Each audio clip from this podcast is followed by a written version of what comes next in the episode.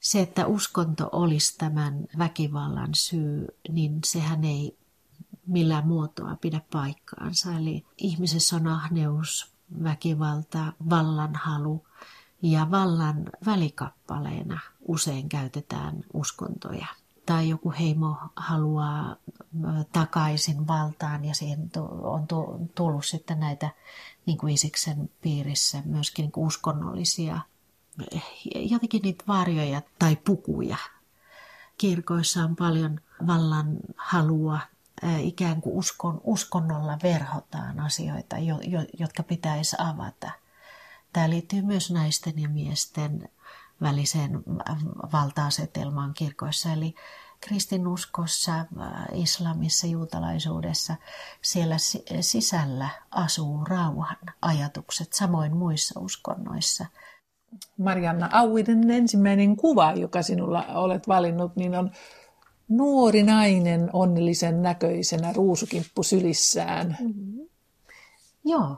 Missä vaiheessa ja mitä tuossa on tapahtunut? Eli tämä kuva on siitä vaiheesta, kun mä oon äh, valmistunut teologian maisteriksi ja on todella tyytyväinen. Eli mä rakastuin teologiaan, kun mä opiskelin sitä ja se oli, se oli aika tärkeä mulle itselleni. Ja, ja tota, samaan aikaan mä odotan tuossa ensimmäistä ää, lastani. Ja, ja se on Helsingissä Ratakadun kodissa otettu kuva ja, ja on oikeasti hyvin onnellinen siinä. Mutta miten ihmeessä teologiaan, joka on aika absurdi aine, niin miten siihen Joo. voi rakastua? Ja mikä Tätä... siinä rakastuttiin? Joo, se on, se on ehkä sellainen niin kuin syvä tie ihmisen niin kuin sisimpään ja, ja siihen niin kuin kysymykseen, että kuka minä olen ja, ja sitten kuka Jumala on tai minkälainen maailma on. Ja, ja kaikki ei sitä löydä, löydä sieltä. Eli, eli vaikka opiskelee teologiaa, niin voi ajatella teologiasta niin kuin eri tavoin. Eli, Eli, eli ehkä tämä, mistä mä puhuin nyt, niin on, on viisausteologia, joka, joka niin kuin etsii semmoista ihmisen niin kuin, sisintä ja, ja maailman kaikkeutta, niin kuin vastauksia kysymyksiin, mutta relaatiossa, eli, eli yhteydessä itseen ja Jumalaan ja, ja toisiin ihmisiin ja luontoon. Et, mutta, mutta monenlaista tapaa on, on myöskin tämmöinen kriittinen akateeminen teologia, joka, joka on sitten niin kuin kuvailee maailmaa. Mutta tuossa vaiheessa oli tämmöinen niin kuin viisausteologinen näkökulma. Mutta tuohon on ollut aika pitkä matka, koska olet tuossa 2-30 välillä ja Helsingissä, mutta tiesi ei ole ja elämäsi ei ole kuitenkaan alkanut täällä Helsingissä. Ei, ei. Tosiaan mä oon syntynyt Räkkylässä – ja, ja tota, mun isä on Ruskealasta, eli rajan, rajan tuolta puolen.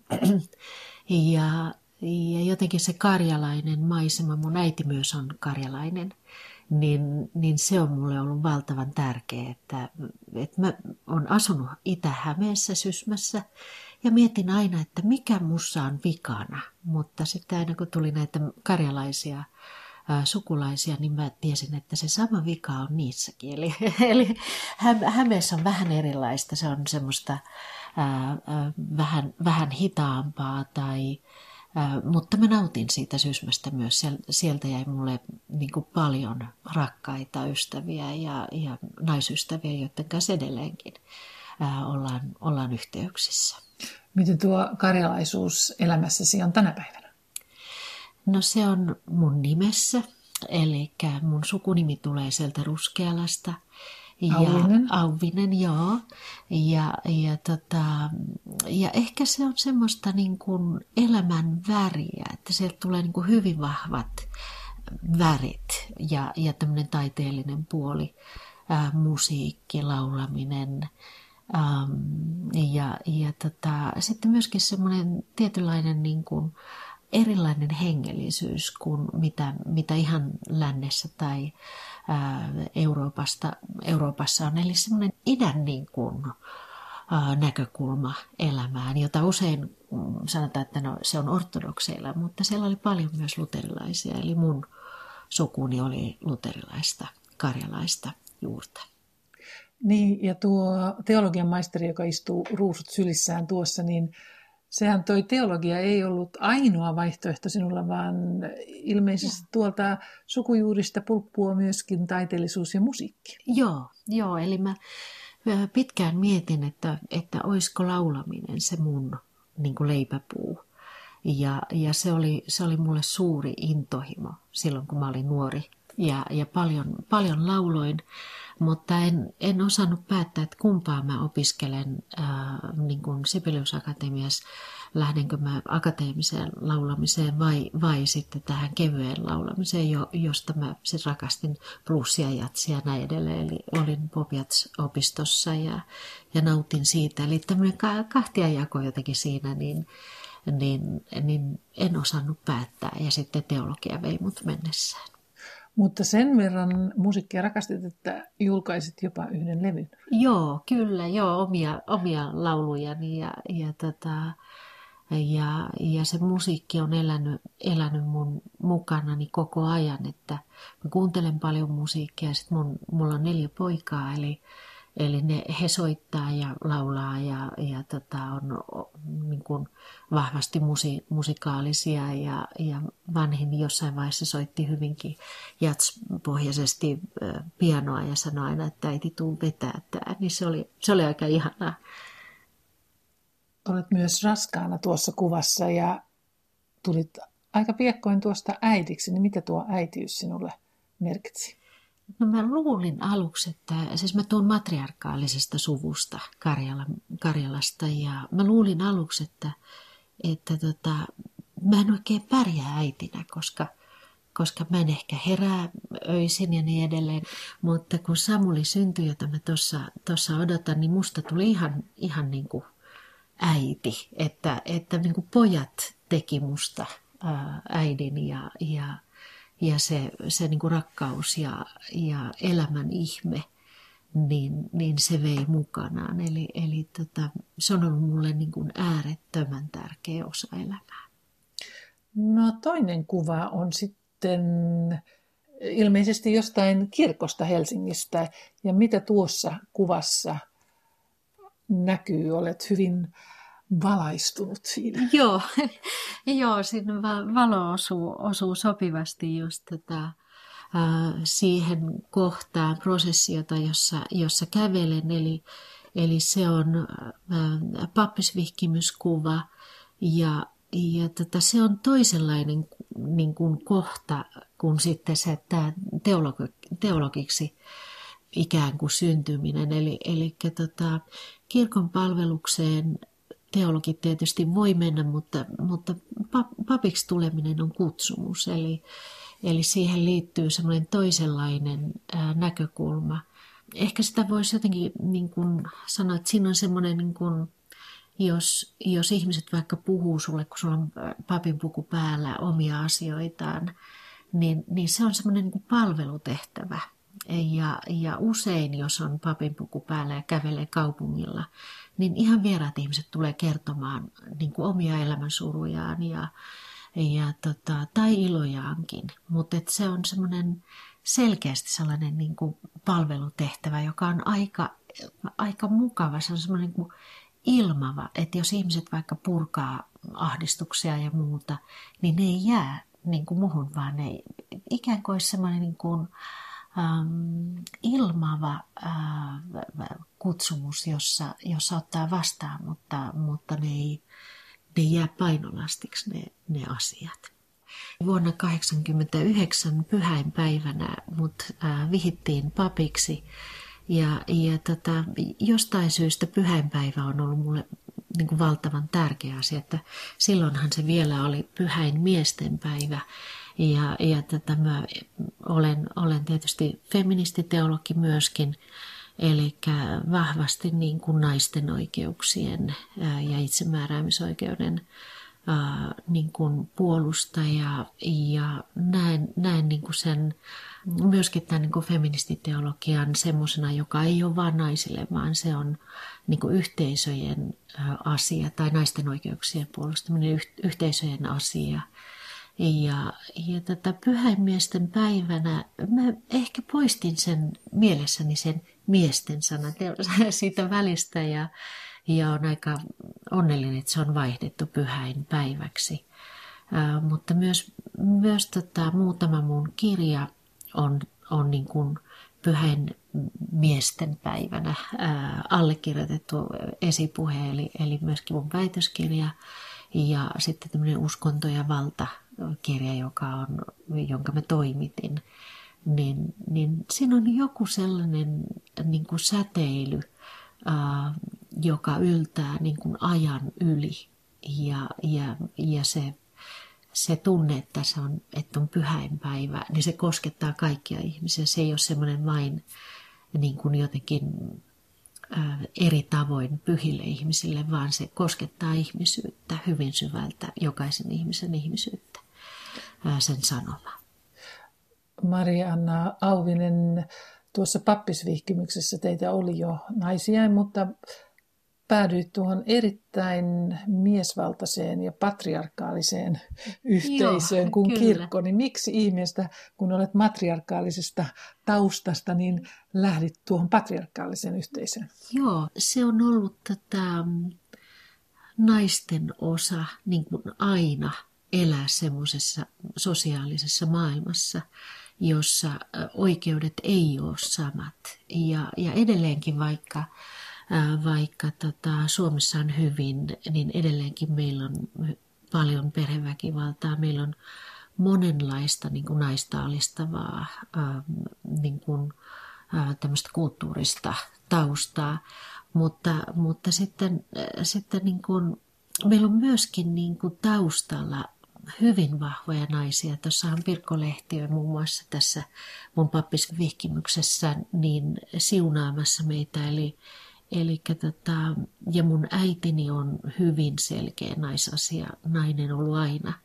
Eli siellä on myös niin kuin hyviä polkuja, joita voi seurata.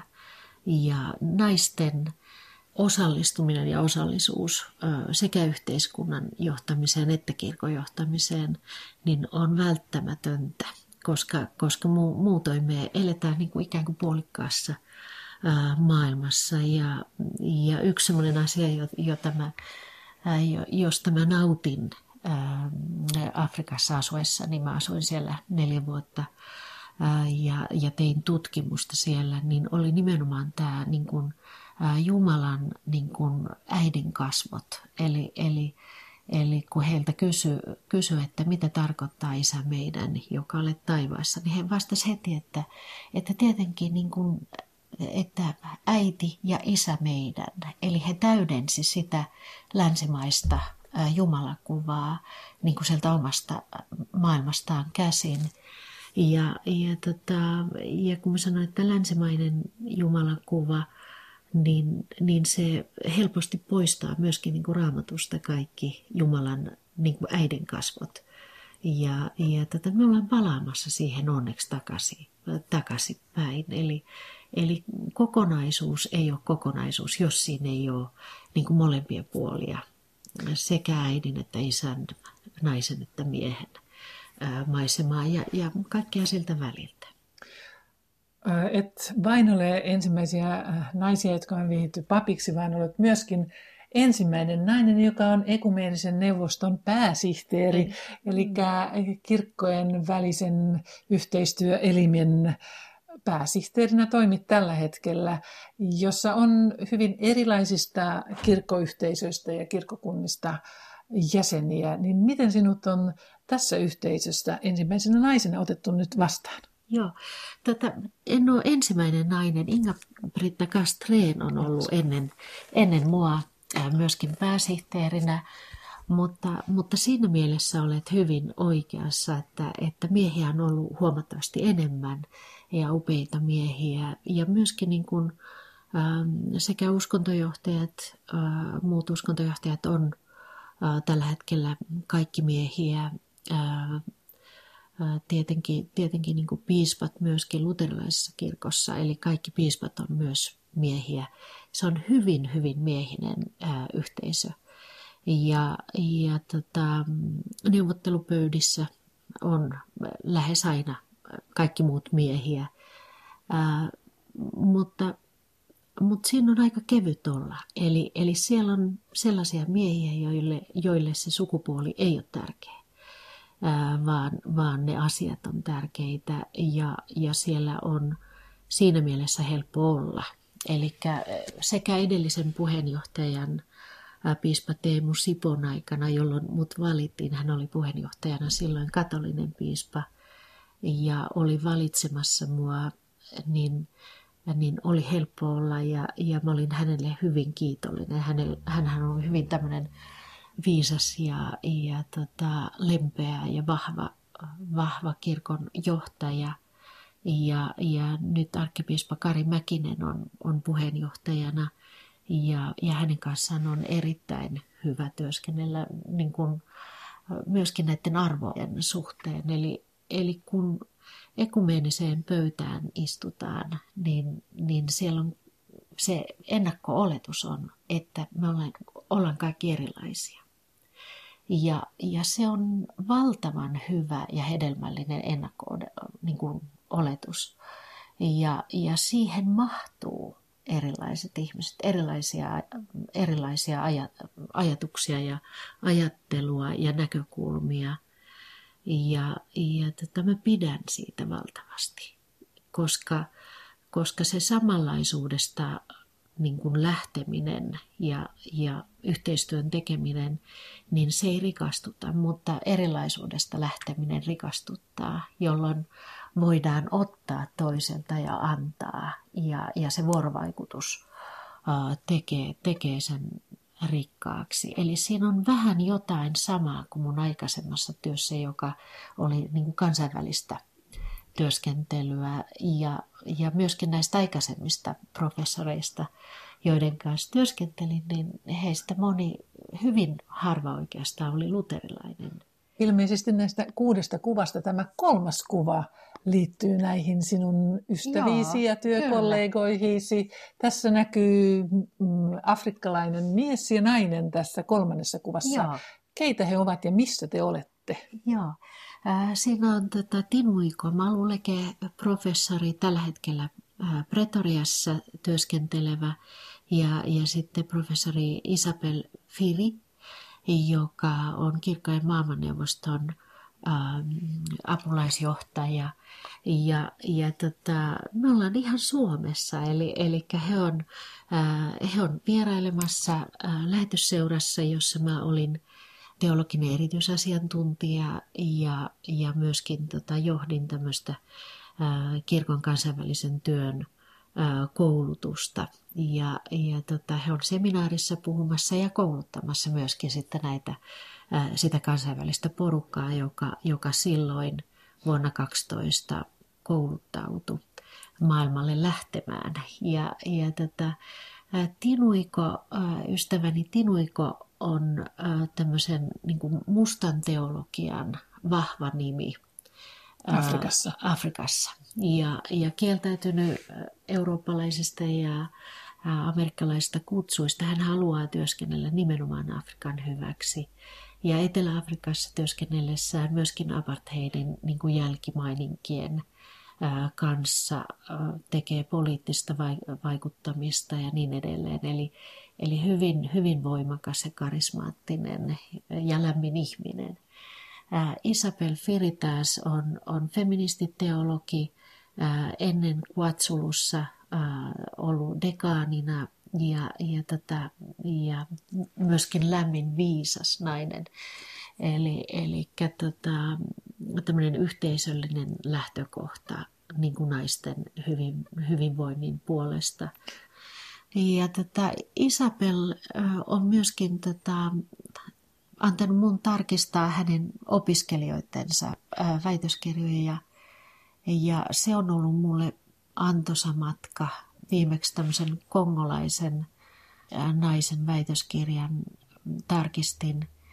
Hyvä väitöskirja ja jotain korjattavaa, mutta se matka, minkä mä itse tein naisena niin kuin siinä kohdassa, jossa sodassa niin kuin raiskausta on käytetty yhtenä tota, metodina Kongon alueella. Ja, tota, ja vaikka siellä ei ole sotatilakaan, niin, niin edelleenkin ne eri, eri heimot pitää yllä siis vihaa. Ja, ja tota, niin, niin jotenkin se, että miten ne naiset kuitenkin siitä niin kuin tekee rauhan työtä ja joka päivä kohtaa niitä miehiä, jotka on näitä raiskaajia myöskin niin kuin seurakunnissa ja kirkoissa.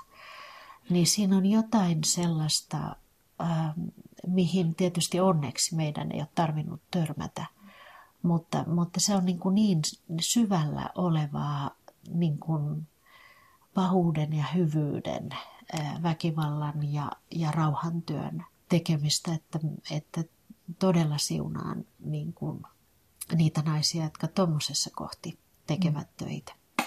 Ää, niin tosiaan olit ä, neljä vuotta Botswanassa ja Joo. opetit siellä teologisessa seminaarissa. Joo. Ja ilmeisesti silloin löysit ä, afrikkalaista viisautta. Joo, kyllä. Joo. Se on, se on ollut niin kuin semmoinen syvä sukellus niin kuin maailmaan, josta en tiennyt mitään.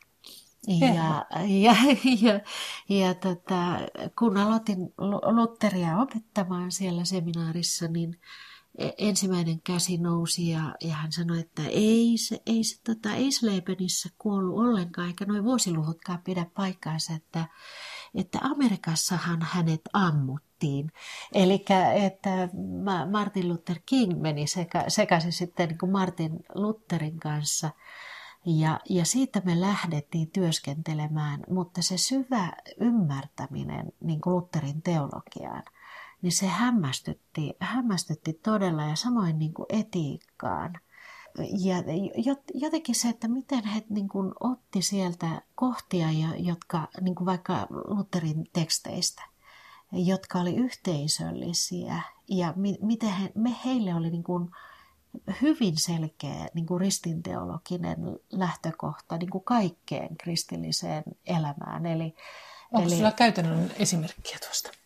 Jo, jos menee siihen niin kuin ihan käytäntöön, niin he, ne opiskellessaan niin kuin muutama otti AIDS-orvon hoitaakseen kotona ja niin edelleen. Eli se, se alkoi se praksis, että hetkinen kun me opiskellaan näitä näin, niin me sitten samaan aikaan tehdään myös asioita, jotka, ää, jo, jotka toteuttaa sitä, mit, mitä mä uskon.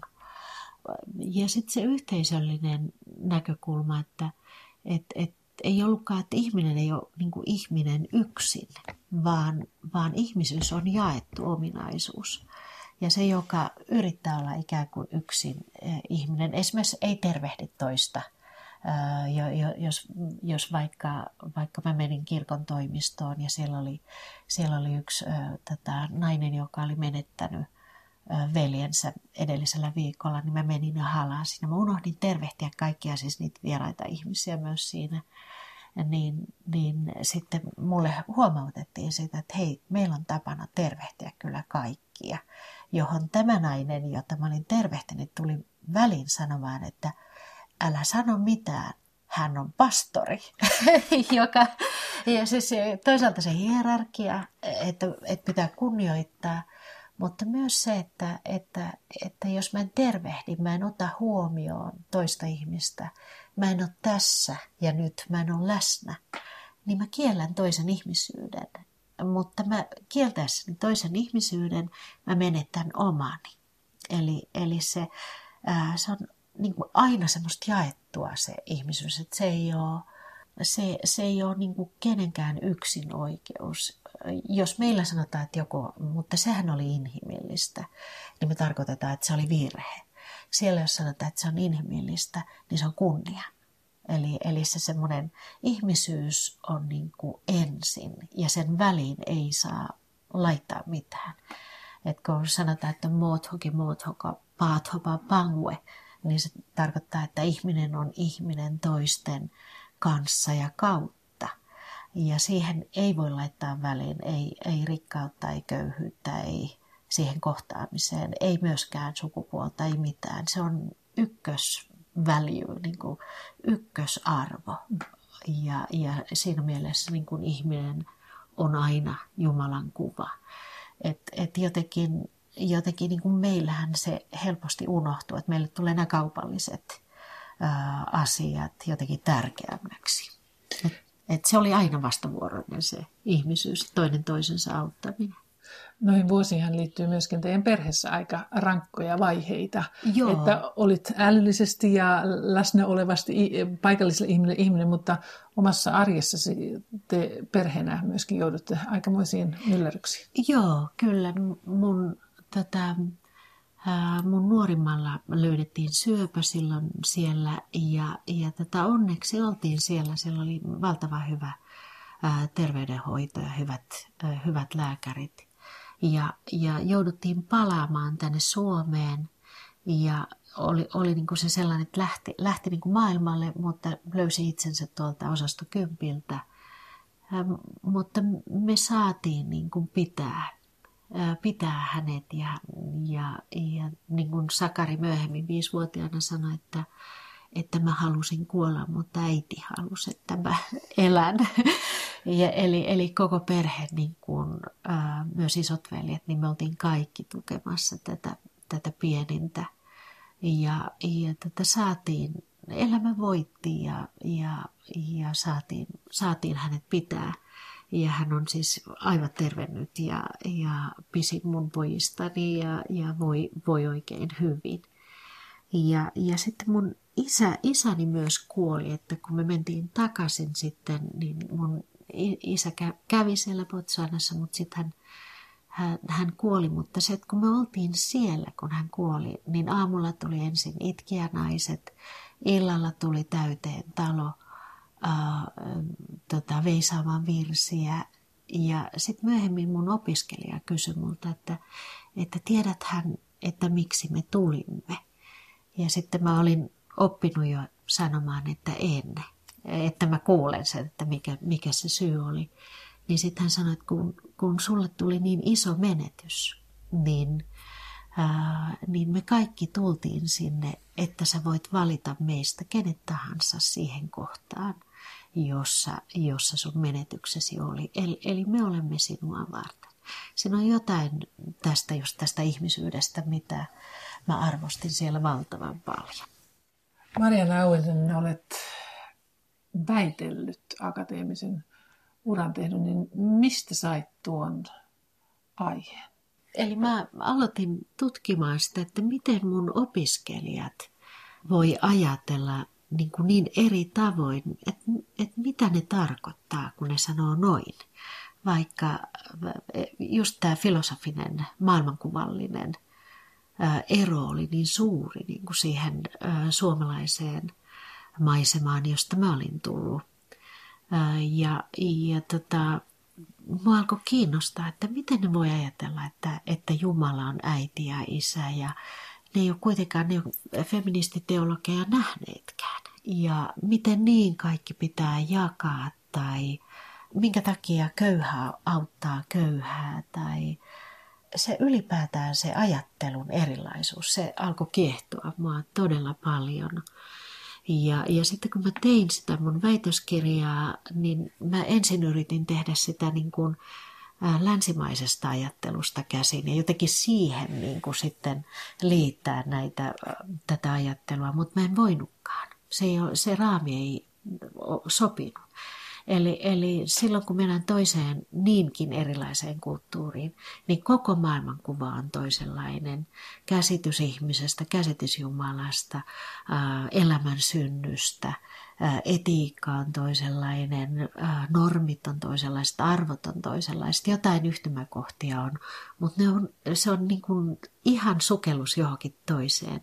Eli sitten mä opiskelin, opiskelin tota afrikkalaista filosofiaa, afrikkalaista uskontoa, traditionaalista uskontoa ja, ja sitten myöskin niin kuin erilaista afrikkalaista teologiaa. Eli siellä on hyvin erilaisia teologioita, sanotaan vaikka näin. Ja, ja sitten, sitten se teologia, jota mä siinä kirkossa, sitä luterilaista teologiaa, se oli se mun tutkimuskohde. Sen Botswanan. Botswanan, äh, äh, niin kuin kontekstuaaliset lähtökohdat niin kuin teologiassa. Se oli se tutkimuskohde. Niin mä pääsin paljon syvemmälle, koska mä ymmärsin sitten ne, että minkälaista maailmasta käsin ne, ne ajattelu nousee.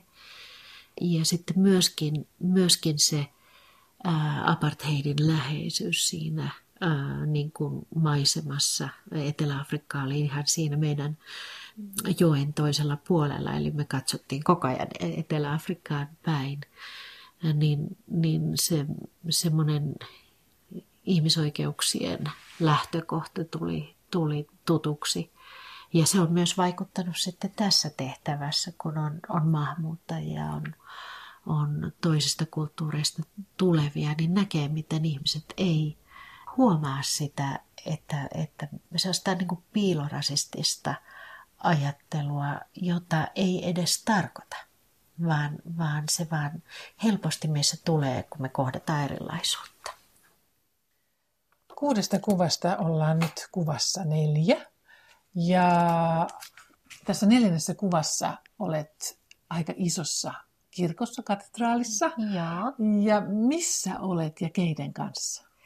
Eli mä olen Lundin katedraalissa vuoden 16. lokakuun viimeisenä päivänä.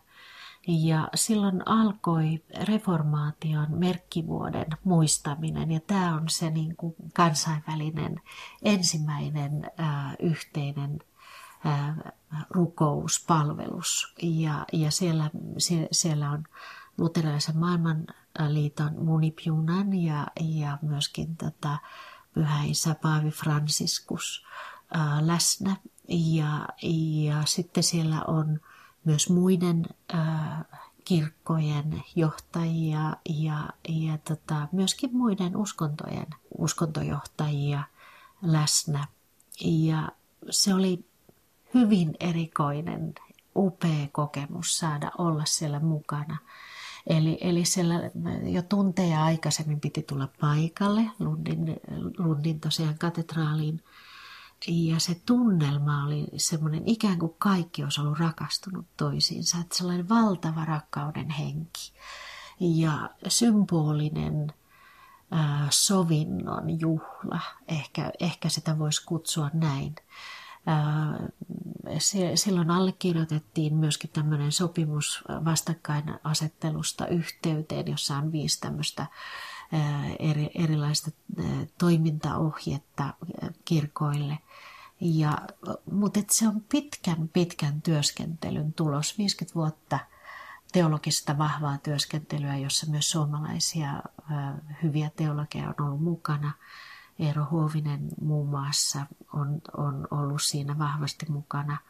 Ja joku se, että siellä aluksi niin kuin tunnustettiin ne, se kaikki kipeys ja ne haavat ja se historiallinen niin kuin välirikko. Ja, ja sen jälkeen niin kuin lähti nämä ää, pienet ää, tytöt ja pojat viemään viittä kynttilää sinne eteen. Ikään kuin joku viattomuus voisi alkaa uudelleen, syntyä uudelleen – kun ö, tehdään sovinto, kun pyydetään anteeksi, saadaan anteeksi ja sovitaan. Ja siinä on joku sellainen uuden syntymän mahdollisuus niin kuin ylipäätään elämässä, siis sekä henkilötasolla että, että näin kirkkojen välillä, äh, eri, eri rotujen, äh, heimojen välillä. Äh, eli, eli sovinnon tie on, on aika, aika vaikea tie, ja, ja, mutta kannattava tie. Eli, eli se rakkaus ja uudistuminen lähtee vain sieltä, jos jokin on mennyt rikki. Marianna Auvinen, sinä puhut sovinnosta ja, ja liikut uskontojen maailmassa vahvasti, niin uskontojahan syytetään siitä, että, että ne aiheuttavat sotia ja sotivat toista ja toisiaan vastaan. Ja mm. olet myöskin vaikuttamassa hyvin äh, laajoissa ekumeenisissa kuvioissa, myös äh, luomassa siltoja uskontojen välillä.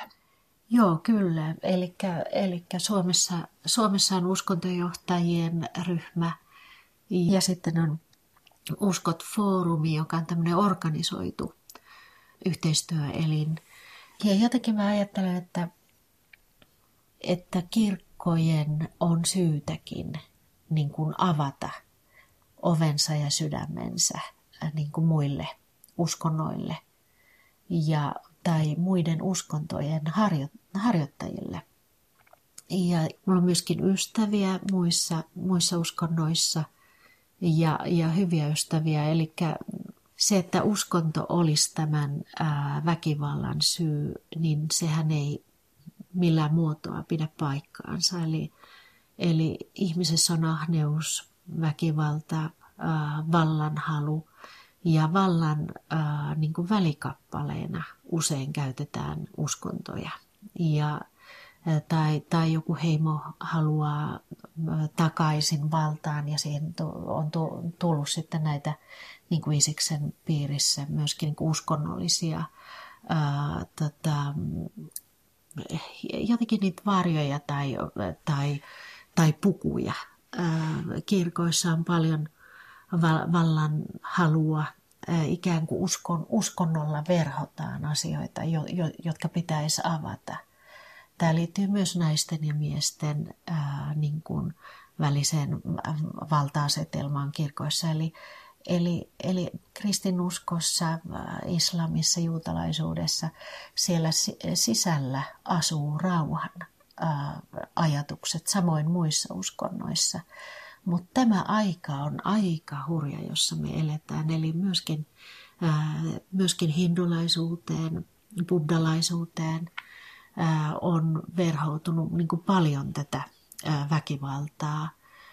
Että siitä ei niin kuin, mikään uskonto ikään kuin ei ole vapaa, paitsi afrikkalainen traditionaalinen uskonto ei vielä ole niin kuin siihen, siihen niin kuin kastettu tai ryvetetty.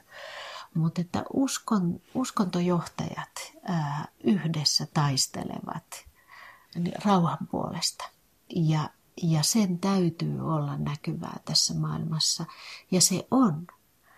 Millä tavalla? Esimerkiksi tässä, kun oli tämä Turun, Turun tapahtuma, niin sen jälkeen hän Suomessa myös niin kuin uskontojohtajat piti sekä Turussa että Narikkatorilla yhteisiä rukoushetkiä, palveluksia, vuoropuhelua, julistuksia, niin kuin lausuntoja annettiin monenlaisia ja, kaikessa kiellettiin väkivalta. Ja rukoiltiin myös väkivallan tekijöiden puolesta. Eli, eli, eli jos, jos uskonnossa, uskonnot ei nyt nouse ja puhu rauhankieltä, niin, niin, niin me ei selvitä tästä. Ja, ja se on yksi sellainen myöskin länsimaisessa maailmankuvassa, joka pyrkii uskonnon eh, irrottamaan niin kuin kaikesta julkisesta tilasta, niin, niin joku väärin käsitys ja väärin näkeminen. Eli ihan tuolta Oxfordista asti siis kaikki professorit sanoivat, että ainoa mahdollisuus kehittyä on ottaa uskonto ja kulttuuri huomioon, ja varsinkin tänä aikana. Ja Suomessa näin pitäisi myöskin tehdä. Eli, eli uskontojen pitäisi sallia olla julkisessa tilassa mahdollisimman vapaasti, jolloin se niin kuin säästyy siltä, että radikalisoituvat ryhmät ottavat uskonnon ikään kuin omakseen viha ja väkivalta, niin se ei ole uskonnon sisällä. Se on ihmisissä, se on vallanhalussa, se on ahneudessa.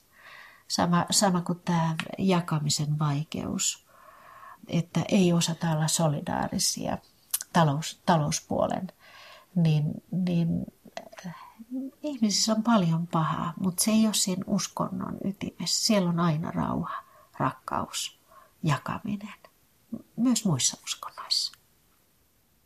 Sitten sinulla on viidenneksi kuvaksi olet valinnut tällaisen kuvan, jossa Viidi peittää talon seinää. Tämä on mun kodin seinä, jossa on kaksi ikkunaa ja, ja tota, mone, molemmista niin kuin sellainen valo ää, näkyy syksyisen villiviinin takaa. Ja, ja sitten sitä voi niin kuin miettiä, että mitäköhän siellä sisällä, sisällä oikein on. Eli, eli se on sitten mun, mun tätä niin kuin, ää, omaa, omaa elämää, eli mulle koti on valtavan tärkeä. Mä, tota, nautin siitä kodin sydämestä ja valosta ja, ja, ja rakastamisesta ja jakamisesta. Ja, ja edelleenkin mulla on neljä aikuista poikaa nyt, nyt ja, ja tota, vietetään yhdessä hetkiä, tehdään ruokaa yhdessä, jaetaan, jaetaan elämää. Ää, ja ja sitten myöskin niin kun se, että et mitä sitten tekee, kun on yksin, niin mä aika paljon kirjoitan. Eli, Eli laulaminen on vähän vaihtunut sitten runojen kirjoittamiseen tai no, akateemista kirjoittamista mä olen tehnyt vuosikausia, mutta myöskin tätä... Useamman kirjan verran. Joo, joo. Mutta myöskin tätä niin kuin kaunokirjallista mä oon tehnyt, mutta toistaiseksi pöytälaatikko, että katsotaan mitä mä ää, niistä, niistä joskus ehkä saan aikaiseksi.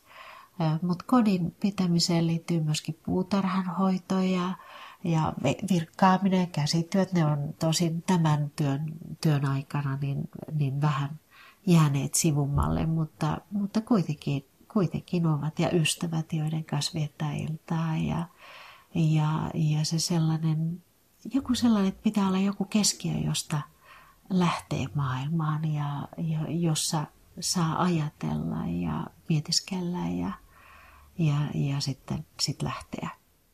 Kodissa, nä- ja. Kodissa siis näkyy seinävaatteen ja, ja monen koriste esineen niin Afrikka, niin mitä Afrikka on jättänyt sinuun? Ehkä, ehkä sen filosofisen ajattelun, ja nyt kun mä puhun filosofiaa, niin mä oikeasti puhun siitä niin kuin, tuhansia vuosia vanhasta filosofiasta, jossa Jumala kuva on paljon avarampi, ihmiskäsitys on yhteisöllinen – Mutta sitten myöskin estetiikka, se on vähän sellaista niin kuin, uh, ro- robusempaa, isompaa tai uh, hyvin värikästä. Ja, ja nyt nämä kaikki sopii sinne mun ruskealan taustaan. Eli, eli siellä on myöskin, siellä on myöskin niin kuin, uh, samalla tavalla niin kuin semmoista avaraa uh, ajattelua, yhteisöllistä ajattelua, taidetta – elämää, väriä, ää, ihmisiä. Mutta ehkä se, mitä se on jättänyt, niin on jättänyt syvän kiitollisuuden, että olen saanut oppia ja opetella ja, ja elää mukana, elää yhdessä. Rikkautta, ehkä se. Kuudes kuva on vielä ottamatta. Ehkä se on tulevaisuuden kuva. Millaisena aavistat tuon kuvan? Mä en osaa sanoa. Mä toivon, että se on avara kuva ja sellainen, jossa itse voi olla osa jotakin suurempaa. En tiedä, mitä kaikkea siellä on. Ehkä siellä voisi olla vähän sitä taidetta jossakin kohdassa. Kirkosta ja kirkollisuudesta, uskonnosta sinne tietysti muotoutuu ja, ja rakkaista, mutta mä en osaa sanoa, mitä siinä varsinaisesti on. Vähän osaan sanoa sitä, että mitä siellä on katossa ja lattiassa.